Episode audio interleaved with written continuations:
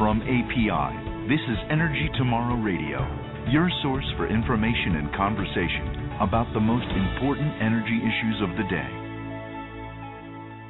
Welcome to Energy Tomorrow Radio. I'm your host, Jane Van Ryan.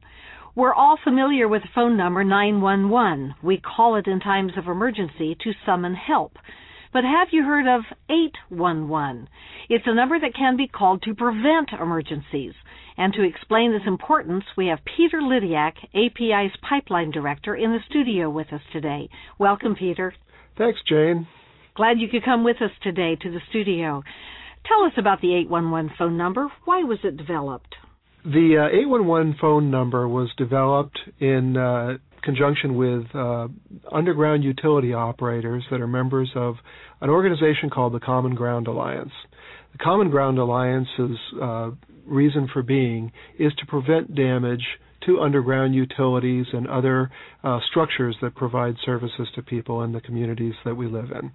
And 811 is just like you said, it's like 911 to prevent emergencies. It's to basically let these utility operators know that someone wants to dig near their property, near their facilities, and prevent damage to them. So how does this work? Do the contractors that are preparing to dig then dial that number, the 811 number? Yes, what they'll do is they'll dial that number, and then within a specified amount of time, usually it's two or three days, the operator of the different facilities that comes through has to have someone out on the site to actually mark where those facilities are so that the excavator can know to take extra care around where those markings are. And I think everybody's probably seen this in their own neighborhoods. You see the different colored paint lines that are painted on the ground, on the street, and up across your lawn. Sometimes they use little flags that they put into the ground. These are these are all ways that the lines are marked, and uh, it, it it applies to things like pipelines, the things that our members are very much interested in, but also uh, telecommunications lines, cable lines, electric power lines. These are all the sorts of things that are protected by by doing this one call. So it's pretty important for them to call prior to the time that they start digging. Otherwise, they could disrupt a lot of uh, services, I presume, that people have. That's right. They can disrupt services and can create some some pretty hazardous conditions. If you if you hit a gas line, natural gas uh, can ignite if enough of it gets out into the air. You want to be careful about uh, operating around these types of lines. And um, for instance, an electric line that's in the ground. Uh, electric power is can be dangerous to people. If someone hits an electric line with a shovel, there's a chance of electrocution. So these are the sorts of things we're trying to keep people and communities safe by putting this kind of program in place. You mentioned natural gas pipelines. Let's talk about the nation's overall pipeline network. How extensive is it and what flows through it? It's more than natural gas, isn't it? Sure, it is. There's about uh, a little over 2 million miles of pipelines throughout the United States. Uh, the large uh, percentage of those miles is natural gas because you can think about all the little pipelines that run through our communities that deliver natural gas to homes and businesses. But there are also tr- larger transmission pipelines which move crude oil to refineries from the production areas of the country. There's also uh, refined petroleum products that are moved from the refineries out to the different market areas. And there are chemicals as well that are moved from uh, chemical plants to where they're needed in manufacturing facilities. And of course, there are the large transmission gas pipelines which move gas from production facilities out into the local markets. So there's sort of these uh, very large pipelines that move stuff uh, interstate across the country, and then there are these distribution systems that move mostly the natural gas within our communities, and um, th- that's that's what flows. It's these uh, gasoline, diesel, uh, jet fuel, the things that keep our uh, conveyances moving. Peter, how safe is this network of pipelines? Have studies been conducted on their safety? Yes, studies have been conducted, and the Department of Transportation considers pipelines to be the safest way to move these commodities throughout the country. Just as an example, it would take a constant line of tank trucks, about 750 per day, loading up, moving out every two minutes, 24 hours a day, seven days a week, just to move the volume of even a modest sized pipeline. Since these pipelines are underground, how are they inspected to ensure that they're safe? Well, there are many different ways to inspect them, but one of the one of the highest tech and most modern ways to look at pipelines is to use what we call smart inspection tools, which are sometimes called smart, smart pigs.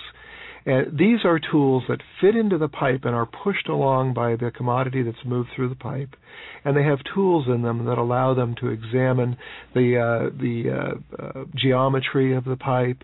They allow them to look for features like uh, where there's corrosion or where there might be cracks or dents. And these tools then collect this data as they run through the pipeline, and then the operating company working with the tool vendor can then look at the data and say, geez, you know, we see a problem here or there, and they can go back and pinpoint that. They can dig the pipe up if the problem is, looks like it's a big problem, and make a repair. How deep are the pipelines, Peter? What's the likelihood of someone like me digging in a garden and striking something like a pipeline? Well, in general, the, the transmission pipelines that are run through uh, through the country, and even the even the smaller gas lines that go into houses, are anywhere from about three to four feet deep. Um, now, of course, erosion can occur from wind or water, and so sometimes the depth of cover varies, and that's one of the things uh, things that we always want people to, to keep in mind. You might think you have a good three or four feet on a pipeline, but you want to be very careful when you're digging not to assume that you know exactly where it is. Even if you kind of know where where it is, uh, you don't want to assume you have more cover than you do because you might be surprised, and of course, then you then you run into a problem. You might actually uh, put put a shovel through a, a piece of pipe. Are pipelines marked so consumers and contractors can see basically where they are? The, the, larger transmission lines and the main trunk lines that feed natural gas are all marked with markers of various sorts.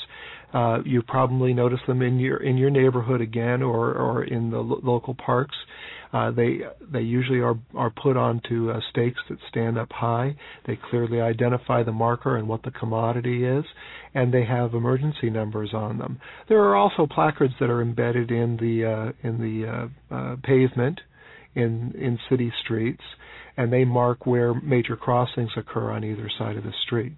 The the local lines that feed houses and businesses are, are not so readily marked. Those are smaller lines. These are the, the the distribution lines that feed that feed these buildings. What does the industry do, the oil and natural gas industry, to ensure that contractors know exactly where pipelines are located and, and also to encourage them to call 811 before they dig? Well, there there are uh, educational materials that go out uh, to everybody in a community. They go out to landowners, they go out to excavators in the area, they go out to local public officials like land planners and you know the, the local emergency responders to let them know that there are pipelines in the area. But then also the operators uh, participate in organizations like the Common Ground Alliance Common Ground Alliance is a national organization, but they also have state affiliates that increase awareness about uh, safe digging practices. And um, there are also one call centers that operate in many of the areas that take these calls when they come off of a 811 call. They notify the operator. The operator sends someone out to actually mark the line so that there's a visual clue about where the pipelines are. And that way, when excavators are beginning their their project, they take uh, safe precautions when they start digging around those those markings. And that's very important, obviously, for yes. lots of reasons. Well, as the old saying goes, being forewarned is being forearmed. And Peter, thank you so much for coming in and joining us today on Energy Tomorrow Radio. Thank you for inviting me in, Jane. Thank you for joining us on Energy Tomorrow Radio, brought to you by the people of America's oil and natural gas industry. For more information about this podcast or to submit questions for future shows, visit energytomorrow.org. That's energytomorrow.org.